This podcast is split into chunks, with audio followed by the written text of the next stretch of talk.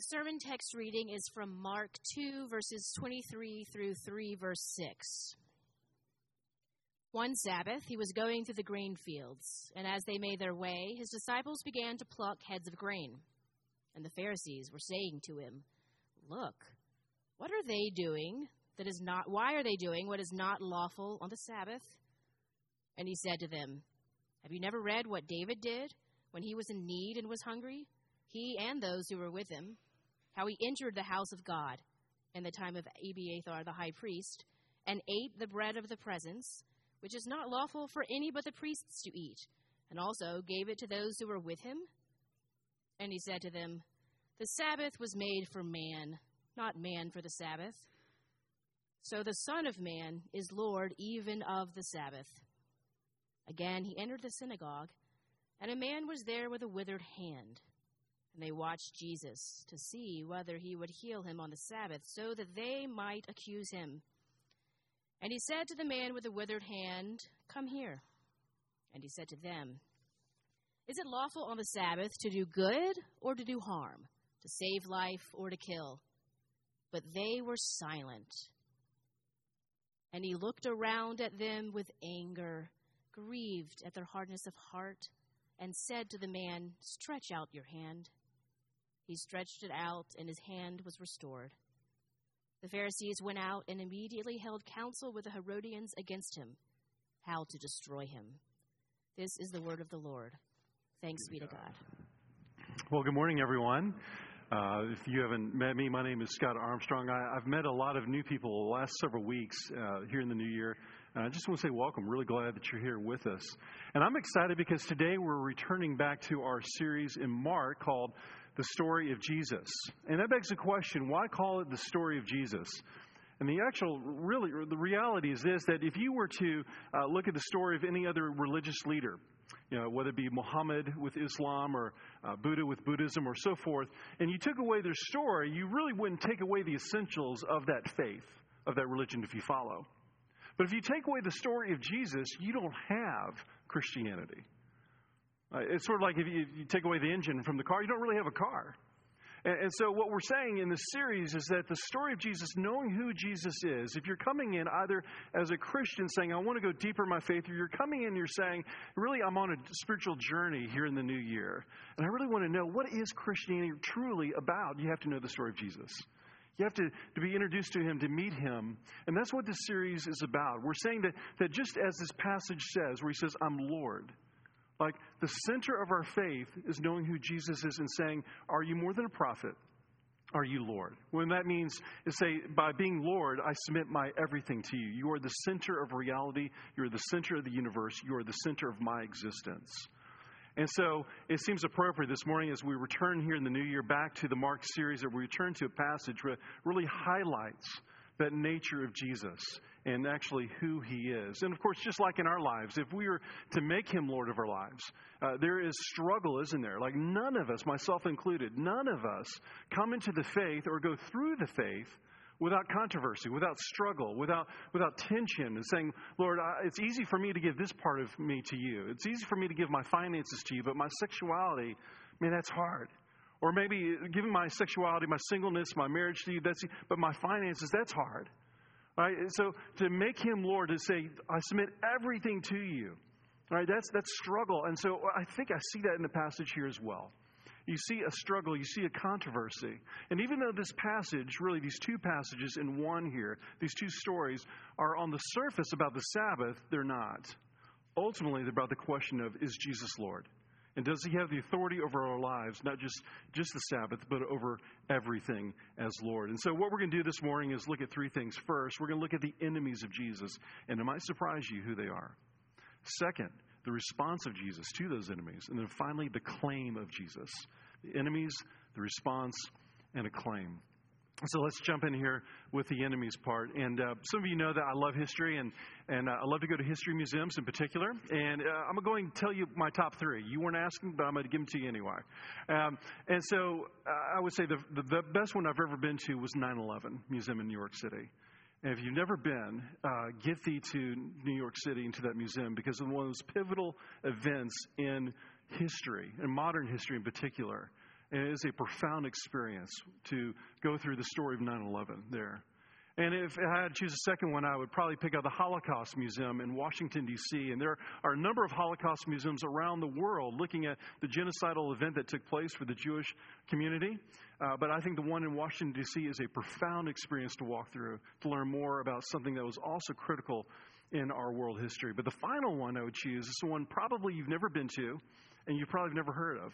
It's called Checkpoint Charlie and it's in uh, in Berlin, Germany. I see a few people nodding their heads, but Checkpoint Charlie was this gateway between the East and the West. The West that represented freedom and democracy, and East under communism. And where Checkpoint Charlie was back in the day during the Cold War, uh, now is a museum. And so several years ago, Kirsten and I were there and we walked through the museum. And to truly understand the story of Checkpoint Charlie in that museum is a story about what happened under communism, namely this that people were constantly watching you. I mean, the story of, of communism, especially in particular there in East Berlin and throughout Eastern Germany, is one of the most massive surveillance states that ever existed in world history. You're saying, okay, where, Scott, are you going with this? What does Checkpoint Charlie have to do with this passage? And the answer is this Jesus probably understood something about surveillance because he was constantly being surveilled by the religious leaders.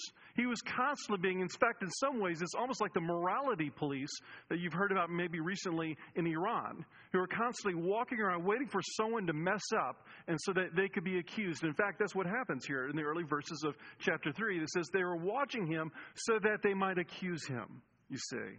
Jesus was constantly being surveilled. By who? His enemies.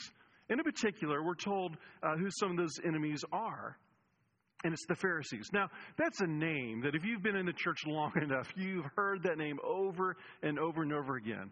But I want to suggest that, that maybe we need to uh, give them a little credit here this morning. And what do I mean by that? Well, at the time that Jesus is, is ministering and operating there in Judea, uh, they're under pagan rule by the Romans. And, if, and to be Jewish uh, was to have a separate identity from the rest of the world. And when they're under the jackboot of the Roman military, they're feeling crushed in their spirits. And so it's incredibly important to be separate people, to have a cultural identity separate from the pagan nations around them, including Rome. And so there it is. There are two things in the in the theology of, of Judaism that set you apart. One was circumcision. You know what the other one was? Sabbath. No one, there was no other religion like this. There's no other religion that had a Sabbath. I don't know if you ever thought about that way, but we take it for granted. But there's no other religious system, no other belief system that believed what the Jews believed about Sabbath. Now, why is that important? Because Jesus comes along, and what does he look like to the cultural uh, leaders of their day, the cultural conservatives of the day, the Pharisees? What does he look like? He looks like a renegade. He looks like he's being licentious. It looks like he's being fast and loose with rules here, you see. And so the religious leaders want to him, him, him, him in. Try to say that a few times. All right?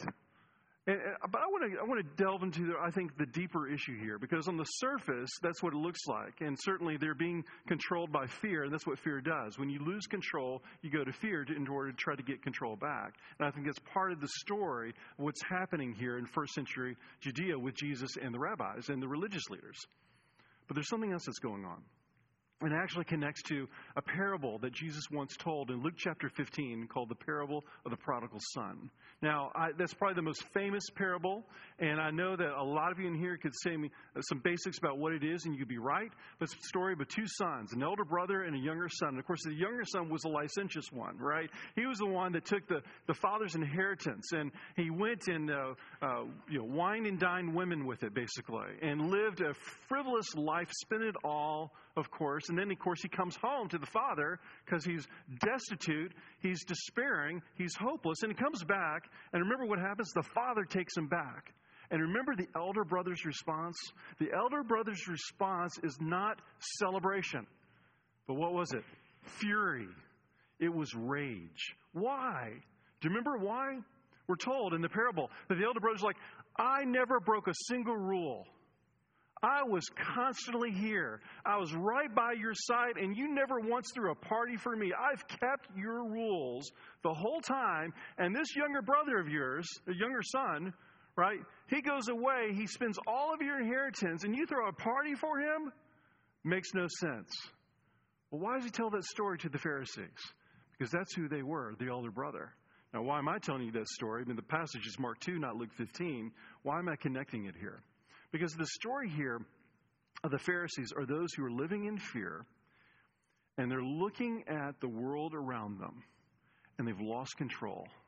And what was it that they're looking to for their identity? Ultimately, it was not God and His holiness on the Sabbath they're looking to, but keeping the law. And Jesus is not keeping the law. Now, let me tell you something that's true about all religions. Okay? Now, I've said this before. If you're brand new to City Church, this will sound really odd, but I'm not a fan of religion. I, have said this to you. Some of you are like, yeah, I know where he's going with this. Okay. I'm not a fan of religion. And if you look at all religions, they have one thing in common apart from Christianity. It says, if you keep the law, then the divine presence, the God or the gods, whatever you believe the deity to be, whatever that power is, whatever that force is, will owe you something in return. It's a contractual relationship with the emphasis on contract, not relationship. But only Christianity comes along and says, no, no, no, you've, you're putting the cart before the horse. It's not about what you can do, it's about what's been done for you. There's nothing here that you can do, there's nothing that you can merit. If you begin to understand that, you can begin to understand the difference between Christianity and religion. And again, plenty of atheists, non theists, and others have said we shouldn't be big fans of religion. I agree. Uh, but, but what Jesus is saying here is something very, very different. He says he's looking at the religious leaders saying, You're making your identity about the law. Now, what happens when you make your identity about the law and you keep the law? By definition, you exclude other people. See, I, I keep the law, but those people over there, they don't do it. And that creates oppression. This is the reason why, we're going to see this in a second. This is part of the reason why Jesus gets so angry. Because rather than looking at the Sabbath as a gift given to people, instead they're using it as a cudgel, right, to keep people in line. It's a use of power, basically. I want you to see that this morning because that is so critical to the rest of this text here. But I want to say this, and I remember what I said in the introduction. I said, You may be surprised by the enemies. I think this says a lot to us as modern day people as well. You're saying, Well, I don't know that this is our issue today, Scott. Yeah, quite the opposite. Well, like we could probably stand to learn a little bit more about the Sabbath today because we've swung the pendulum so far the other way, right? And I'll get to that here in a little bit. But so, what do I mean by that? I've been reading a number of different articles the last several years with one theme in common. It says there's been a rise of a new religion. And that new religion is called politics.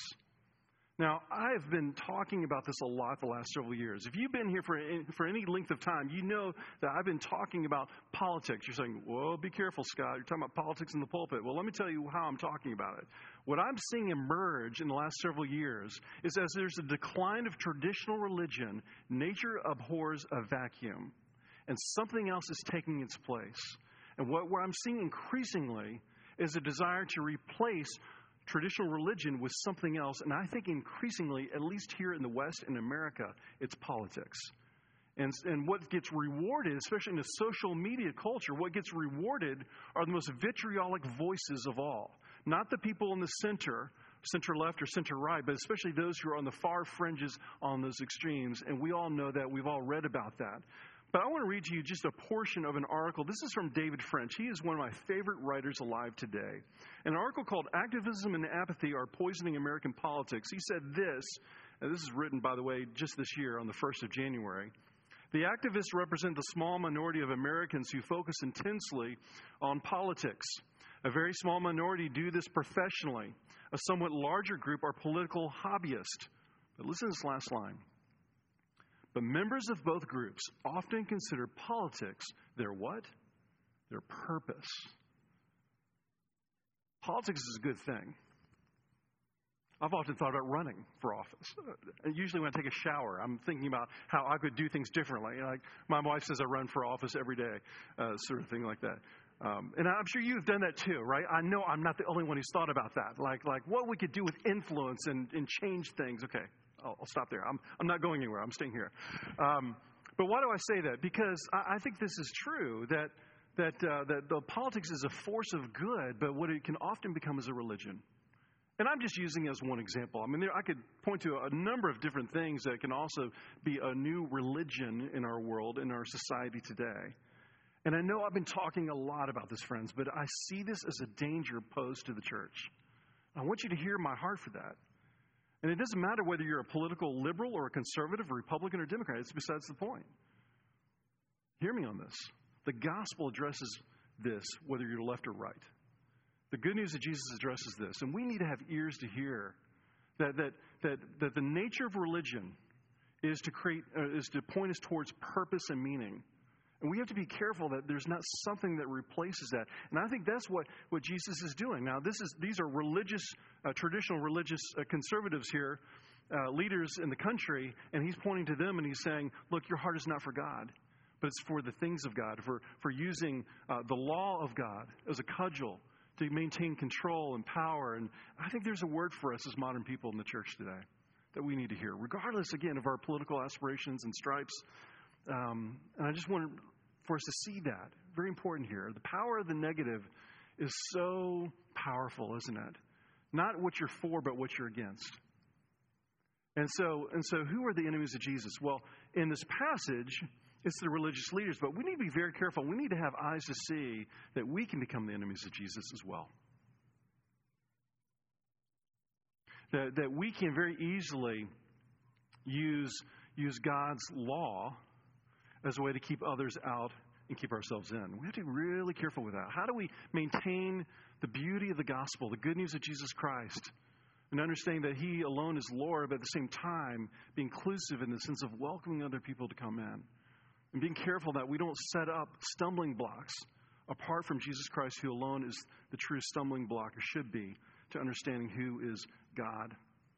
And so, with that in mind, I want you to hear his response because his response, I think, begins to speak to this. And there are two things that he does here in the passage. Two things. The first thing he does is he says to the religious leaders, We need to get back to our original intent. What was the Sabbath all about? And so he, I want, not he, but I, I want to do this. I want to read to you the passage from Deuteronomy chapter 5, verses 12 through 15, where the Sabbath is originally given as a command. Observe the Sabbath day to keep it holy, as Lord your God commanded you. Six days you shall labor and do all your work, but the seventh day is a Sabbath to the Lord your God. On it you shall not do any work, you or your son or your daughter or your male servant or your female servant or your ox or your donkey or any of your livestock or the sojourner who is within your gates, that your male servant and your female servant may rest as well as you. You shall remember that you were a slave in the land of Egypt and the Lord your God brought you out from there with a mighty hand and an outstretched arm. Therefore, the Lord your God commanded you to keep the Sabbath day. Now, I suppose that what uh, could have happened there in the Old Testament is this. He said, well, keep the Sabbath. But it would have begged the question, well, why? Well, what, what is the purpose of the Sabbath? And what, what's going on here is that, that God is addressing the very purpose of it. It's twofold. Number one, it's a gift. And, and it's a gift to remember. You see, it's just that, it's not just that, that the God has said, hey, take a break off from work. You've been working hard for six days. Just take a break. No, he says, remember what? You were slaves, you see. And so, what is, what is this gift of a, a break from work? Is a reminder that, that work cannot be our identity. That, that that is not where we find out who we are because once we make work our identity, it becomes a slave master to us. We have to have it. We have to have the finances. We have to have the accolades. We have, you know, there's so many things that work can do if we're not careful. You know, providing for us that sense of purpose again, religion again, identity again. See, that's a part of it is he's saying, look, remember that you were slaves. And so this day of rest is to remind you that, that primarily I've made you to flourish. Hear that word, flourish. The Sabbath was meant to remind us that we are men and women designed to flourish in His image. And this is where our dignity, our dignity is not in our work, but it's, it's in being made in God's image. And so the, the day was set aside to remember God's holiness and, and His holiness, how He brought us out of slavery, He's telling the Jewish people. But then, secondly, and related to that, not just that, He's saying that not just that I brought you out, but because I brought you out, you'll be a blessing to the nations. It's right here in the nations, not just human uh, people, but also animals as well. It says, to all of creation, you will be a blessing. Like it won't be just that I give you a gift, but through you practicing the gift, others will receive the gift as well. It's a profound, profound understanding of, of what a blessing, what a delight uh, the Sabbath was intended to be. And so, what Jesus is doing here is he's reminding them that the purpose of the Sabbath was for delight, it was to flourish. It was to, to live out the fullness of our humanity again. And so in that first passage, they're, they're hungry. And so Jesus is addressing hunger. And this is it's not a reflection of dignity. And the second one, there's paralysis, a withered hand. And, and so uh, should someone be healed on the Sabbath? Yes, of course, because the Sabbath is about delight, it's about flourishing. And Jesus is like, why would I hold back? Why wouldn't I do this when there's a need in hand? And so Jesus is addressing really, ultimately, the character of God. Please hear this. I, I know, I know there, there, may be some of you coming in here today who, who are saying, uh, you know, based on what I read about, I wonder about what is God's character in light of His church. I want you to see Jesus is attempting to return the religious establishment back to the true nature of who God is. That God is a God of kindness, that He's a God of compassion, but please hear this as well He's a God of wrath. Right? Because of His second response right? What is it? What, what, does Mark tell us? It isn't just that he's, he's returning to the original intent, but also it says he responded with anger and grief. Now, here's what's really important. Please hear this. The word there in the original for anger is epic anger. in other words, he's not mildly annoyed. He's not a bit frustrated with the religious establishment. Oh, come on, guys. He's enraged. Why would Jesus, and we only see this, by the way, about five or six times ever in the Gospels, but it's here. Why is this one of those places where Jesus is enraged? What was God's response to the Egyptians? Do you remember? It was wrath. When God's people were enslaved, what does God do? He pours out his wrath right? The plagues. We, we know the story, right? You've seen the film Prince of Egypt, probably. I mean, we know the storyline. And so it isn't just that we see God's compassion and kindness, we also see his wrath when his people have experienced oppression, injustice. Why is Jesus so infuriated? Because he sees oppression, he sees injustice, and it cuts him to the core. Because instead of it being given a gift to be leveraged for the blessing of the nations, for the flourishing of people everywhere, instead it's being used as a cudgel of power to diminish humanity, to diminish dignity. And this cuts him to the core. So, in some senses, in the original intent, getting him back, we see the rational side of Jesus, but here we see the emotional side that Jesus is fully human as well as being fully God. And so we see his anger. It's epic anger because of the hardness of their hearts. At a moment when they, they should have been pouring out compassion for, for someone in their midst that desperately needed healing, instead, what does the text say? Look at verses 4 and 5 with me again. This is fascinating. No wonder he got so angry. And he said to them, Is it lawful on the Sabbath to do good or to do harm, to save life or to kill? But they were silent. And he looked around at them with anger, grieved at their hardness of heart, and he said to the man, Stretch out your hand. He stretched it out, and his hand was restored. What an opportunity. They have an opportunity to repent. They have an opportunity to say, Wait a minute, we've overstepped our bounds here. Jesus, there's something you're saying here that we've missed in the original commandment. You're returning us back here. Instead, what they say? Out of pride in their hearts, out of hardness within their hearts, they would rather do Jesus in and see this man continue with his suffering rather than experience the compassion of God, the kindness of God. And that's what makes God angry. We need to hear that. We need to hear that for our lives today, I think. Not just a story that we read from 2,000 years ago, but I think there's a storyline in there for us. What happens when, when people get in the way of God's kindness, when we get in the way of God's compassion towards others? We need to have ears to hear and I think eyes to see here in the new year what that might mean for our lives here. But But when there's a lack of love, it enslaves people by, by design. And then there's also that idea of grief there. There's, there's not just an anger, but there's also sadness in Jesus that we're introduced to. And I think in part his sadness is there because he grieves not only for those like the man with the withered hand, but also for the religious leaders that they also, too, are missing out on God's goodness. That they themselves have enslaved themselves because of how stringent, how narrow they've defined the commandment. And they themselves are missing out on God's delight on God's day.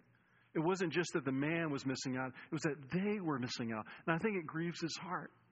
And I think it, that it grieves his heart for us to miss out today on the Sabbath. Right? I mean, listen to what uh, the writer Isaiah, we read this in the Old Testament reading earlier, but hear it again, verses 13 to 14. If you turn back your foot from the Sabbath, from doing your pleasure on my holy day, and, and call the Sabbath a delight and the holy day of the Lord honorable, if you honor it, not going your own ways or seeking your own pleasure or talking idly, then you shall take delight in the Lord. And I will make you ride on the heights of the earth. I'll feed you with the heritage of Jacob your father, for the mouth of the Lord has spoken. That's just a poetic way of saying, I give you a gift. I want you to experience the joy and the delight that this day is. To remind yourselves that, that Monday through Saturday doesn't define you, but, but the Sabbath is what defines you. The Sabbath is where you're reminded of who you actually are. When we go to the table in a few minutes to remind ourselves, if you're a follower of Christ this morning, this is who you are. Beloved sons, beloved daughters, this is where we remind, this is our identity, right? And so that, that we would have ears to hear and eyes to see that this morning, the delight and the joy. And at least the last thing here, this is where I conclude. And that is a claim. Because look, you need to hear this. If I stopped here, I would have presented to Jesus, who's a remarkable rabbi. I mean, he's a rabbi of rabbis. I think we can all agree. He's a teacher of teachers, a prophet of prophets. But here's the thing there are plenty of people around the world who would agree to that, but say he's not the Lord.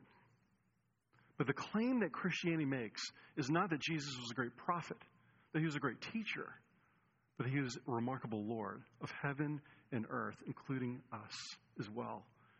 But the claim that he gives us comes through a very strange way. And I wondered if you heard that when this passage is being read and they're, they're accusing Jesus, hey, your, your followers, they're, they're working by picking heads of grain because they're hungry on the Sabbath. Okay, I know we can roll our eyes saying, really? Come on? But then that second part is where we really go, wait a minute. What does David and his mighty men have to do with this passage? Say, well, does it have something to do with the Sabbath? Actually, no. It has nothing to do with the Sabbath. So why does Jesus say, haven't you read? Oh, come on, guys. Don't you remember what David did back in the day? Now that begs the question, what in the world is going on there? Right? This is the heart of the claim. Listen, David was the king elect.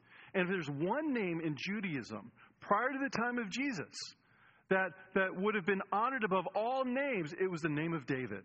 Because he was the greatest king that Israel had ever seen. And we know the stories. Now, David is king elect. He's been anointed, but he's not yet sitting on the throne. Why? Because Saul is sitting on the throne. Saul, in his disobedience, had the throne taken away from him, but he didn't want to give it up. And so instead, he wants to murder David. And uh, so he goes after David. David is now, along with his men, the mighty men, they're now refugees, basically, and they're hungry, they're starving. And so they wander into a local house of worship. And there's what's called the consecrated bread. And the consecrated bread, they were called the ceremonial laws. And the ceremonial laws, by definition, you were not allowed unless you're the high priest. That's what Jesus notes there, doesn't he? Unless you're the high priest, no one could touch the consecrated bread. But what does David do? David says, I'm hungry grabs the bread, hands it to his men, right? And uh, why would Jesus bring that up? Why in the world? Such an odd story to bring up. Doesn't seem to have anything to do with the Sabbath. Why bring it up? Here's why. It was a ceremonial law. It wasn't a moral law. What's a moral law? The Ten Commandments. Do not commit adultery. Do not steal. Do not lie. Keep the Sabbath day holy. But what's a ceremonial law? It's temporary. It can be what's called abrogated. Jesus, in his time elsewhere, says, I've come to fulfill the law, to see what it's really about, and do away with that which is not permanent, like the moral law, but instead do away with that which is temporary. What was David doing? David was saying, Look, there are exceptions to this. I'm king. and I'm hungry. And David, Jesus now looking back and he's saying, You see, and reading between the lines here now, remember he goes on to say, Sabbath was not made for man, man was, sorry, man was not made for the Sabbath, Sabbath was made for man, and I am Lord of the Sabbath. What was he doing there? He's saying, As mighty as David was, I'm greater. I'm the Lord. And what is true about the Lord? The one who, who swung the, the stars into the sky who created the Milky Way, who created the moral law. What's true? He's the author. And if you're the author, you can write the laws and you can rewrite the laws. What was he doing? He was saying, You have attempted to rewrite the laws in your own image, religious leaders, but here's the original meaning of it, and I'm returning you back. And so I'm writing and, and highlighting now. This is what it means for the flourishing of humanity. That's why the law was given here and I am the Lord of the Sabbath. I have the authority. I'm the one who wrote this law. This is what it's about. Now, we should then not then be surprised with what happens right after this. Maybe that happened early in the morning on the Sabbath, and then right after that, they go into the synagogue in chapters 3, verses 1 through 6, and we see that man who's healed. And what happens in verse 6? The Pharisees went out and immediately held counsel with the Herodians against him, how to destroy him. Here's why that is so profound. If you had taken two groups of people, the Herodians and the Pharisees, you would say they're oil and water. The Pharisees hated the Herodians, absolutely hated them. You know why? Because they were, they were political traitors. Uh, they're secular Jewish leaders who were in league with Rome. And the Pharisees held the Herodians in the highest in contempt, and yet we're told here they built an alliance. I want you to see that's how opposed to Jesus they were. That they're willing. Remember the old adage, the enemy of my enemy is my friend? That's what's going on here, friends. And so, so people that normally, and the only thing that they had in common, the Herodians and the Pharisees, was Jesus and their contempt and their hatred for him because he stood in the way of their agendas. And so in verse 6 tells us for the very first time in the story of Jesus that they plotted, they were planning his demise. But here's the good news, friends. Not only was he the Lord of the Sabbath, but he was Lord over death itself. Because remember on the last day of creation, in the creation account in Genesis, after six days of creating, what does God say? He rested from his work and he said, It is good. What does Jesus do? Because of the Herodians, because of the Pharisees, placing him on the cross, what does Jesus say? His very, some of his very last words on the cross. Remember what he said? It is finished. My work is done. Don't you see? When Jesus rested from his work on the cross, he created Sabbath rest eternally for us. Not just a day of Sabbath that we, we take once a week here but that we enter, as the writer of Hebrews says, that one day we'll in full, we will enter into his rest permanently. There'll be no more tears, uh, no more sorrow, no more pain, no more death. And we will experience the fullness of what the Sabbath was intended to be. That the Sabbath day was intended to be a, a picture into the kingdom of God, or what will be, eternity will be like forever. That's what the Sabbath was intended to be. And when he went to the cross and he said, It is finished, he entered into his rest so that we might enter into ours. And so that we, as, as his followers, now can say, You are the Lord of my life. And not just on Sunday, but between the Sundays. And so here's where I want to end. I want to ask you this question What does your Sabbath look like today? In light of this, what can it look like? What can this day look like? I know there's a temptation, isn't there? I know for some of you, there's a temptation right now as you leave here today to start getting caught up on some work for next week. But I want you to know if you do that, you're going back to Egypt. You're going back to enslavement. You're saying, I have to have, there's something that's more valuable to me than rest. There's something that's more important to me than my identity in God. This is the day that we our, our, identity is reformed into His image. But instead, I'm going to steal that opportunity away in order for me to be enslaved to work on Monday. You say, well, Scott, you understand. I, I'm, I'm so behind. So what? You know what? Trust Him more. Trust that He's for you and not against you, that He's kind and compassionate.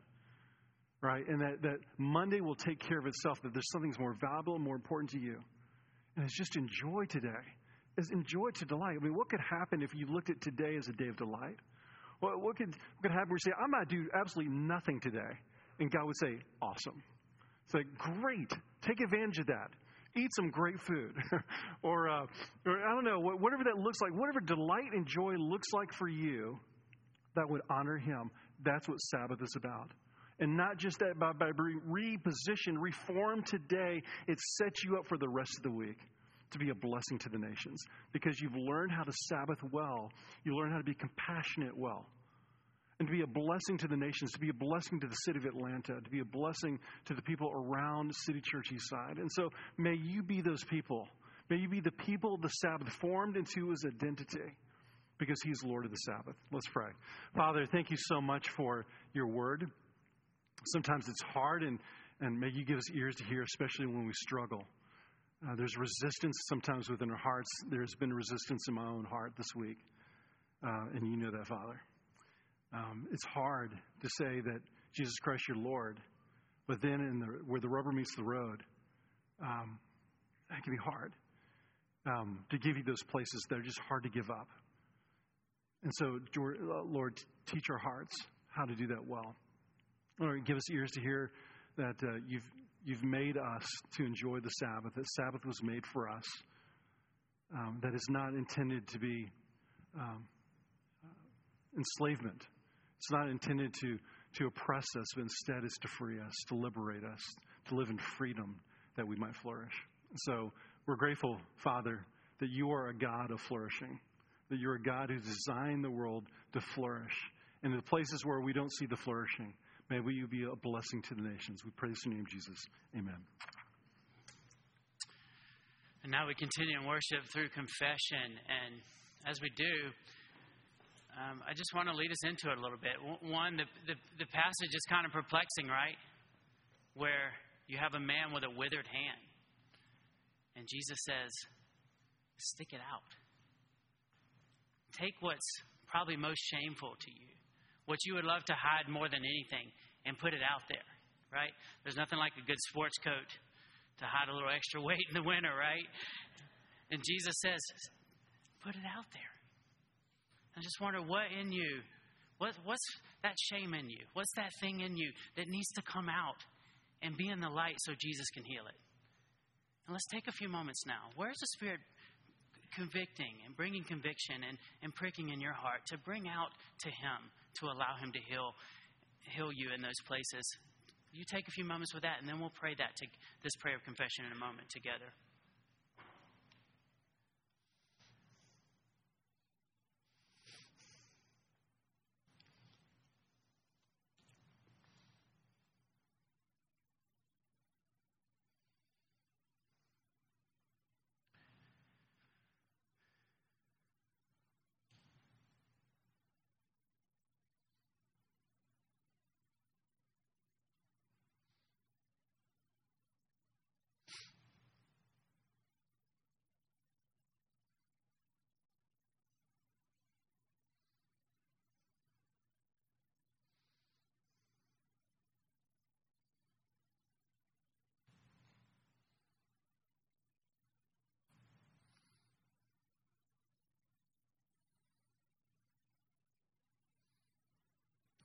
And now, church, let's pray this prayer of confession together as His body together. We confess that we have not made you Lord of the Sabbath or other parts of our lives between the Sundays. We have not trusted that the purpose of your commands are to bring us flourishing life and find that we are restless on the Sabbath, ungrounded and tired. Forgive us and restore Sabbath delight to our lives through Jesus Christ, Lord of the Sabbath. Amen. Scripture says if we confess our sins, He is faithful and just to forgive us and to cleanse us from all unrighteousness. Receive His forgiveness. Walk in His peace today. And now we go to the table. And then there's so many correlations between the Sabbath and the table, right? And interestingly enough, we take the table on the Sabbath. And just as the Sabbath is something where we remember and it's a delight for us, the table is something Jesus left for us. And I'm reminded of Jeremiah 15, 16. Remember when he says that the word came to me and I, and I ate it and it became my delight. And see, in the table, that's just what it is. It's, it's, it's telling us that Jesus' word, Jesus as the word, can't stay on the surface of our lives. He must go in. And at the table, we, we literally, friends, we participate in the life, death, and resurrection of Jesus in a special way. Something I, I have, would have a hard time telling you and explaining to you, but he promises here that as we remember, as we look back, just as they did at the Exodus, we look back and we see Jesus high and lifted up. We see him take the wrath and, and the holiness of God in our place. And that fills us with faith. And so, yes, it's He is our gift. Just as the Sabbath is, remember the gift. He is the gift for us, and now He fills us to be a blessing. We go out of here full of Him to go and give to the world around us in the same way. And so, as we come to the table, there are two things that would hinder some of us from the table. The first one is, if you've not yet believed on Him It'd be inauthentic for you to have communion with a God that's not yet your God. We, we would ask you to withhold from the table, and we would love to talk to you about that if that's a journey you're on. And we want you to know City Church is a safe place to investigate. We say all the time, you can belong here before you believe. And we'd love to journey with you in that. But the second one, even believers, Paul says to examine the body before you come forward. If your heart is hard and, and unwilling to forgive, he says, don't take and eat but to, to examine and, and to, to, to bring a heart that is where the table is saying a common union. There's forgiveness, there's peace. And so if there's anything against a brother or sister you're unwilling to forgive, he says, examine that. Go and go and deal with that before you come forward. But with those helping with communion, please come forward. But if this morning you're hungry for him and that forgiveness is there and you're examining the body, come take and eat. Come and be filled by him. On the night that Jesus was to be betrayed, after giving thanks, he took bread and he raised it in front of his disciples and he said, Do this in remembrance of me. This is my body broken for you. And in the same way, he took the cup and he raised it in front of them and he said, This is my blood poured out for you for the forgiveness of your sins. Drink of it as often as you come together. And we join with the saints who throughout the ages proclaim this great mystery, which goes like this Christ has died, Christ has risen, and Christ will come again. Brothers and sisters, when you're ready, come and take your meal with Jesus.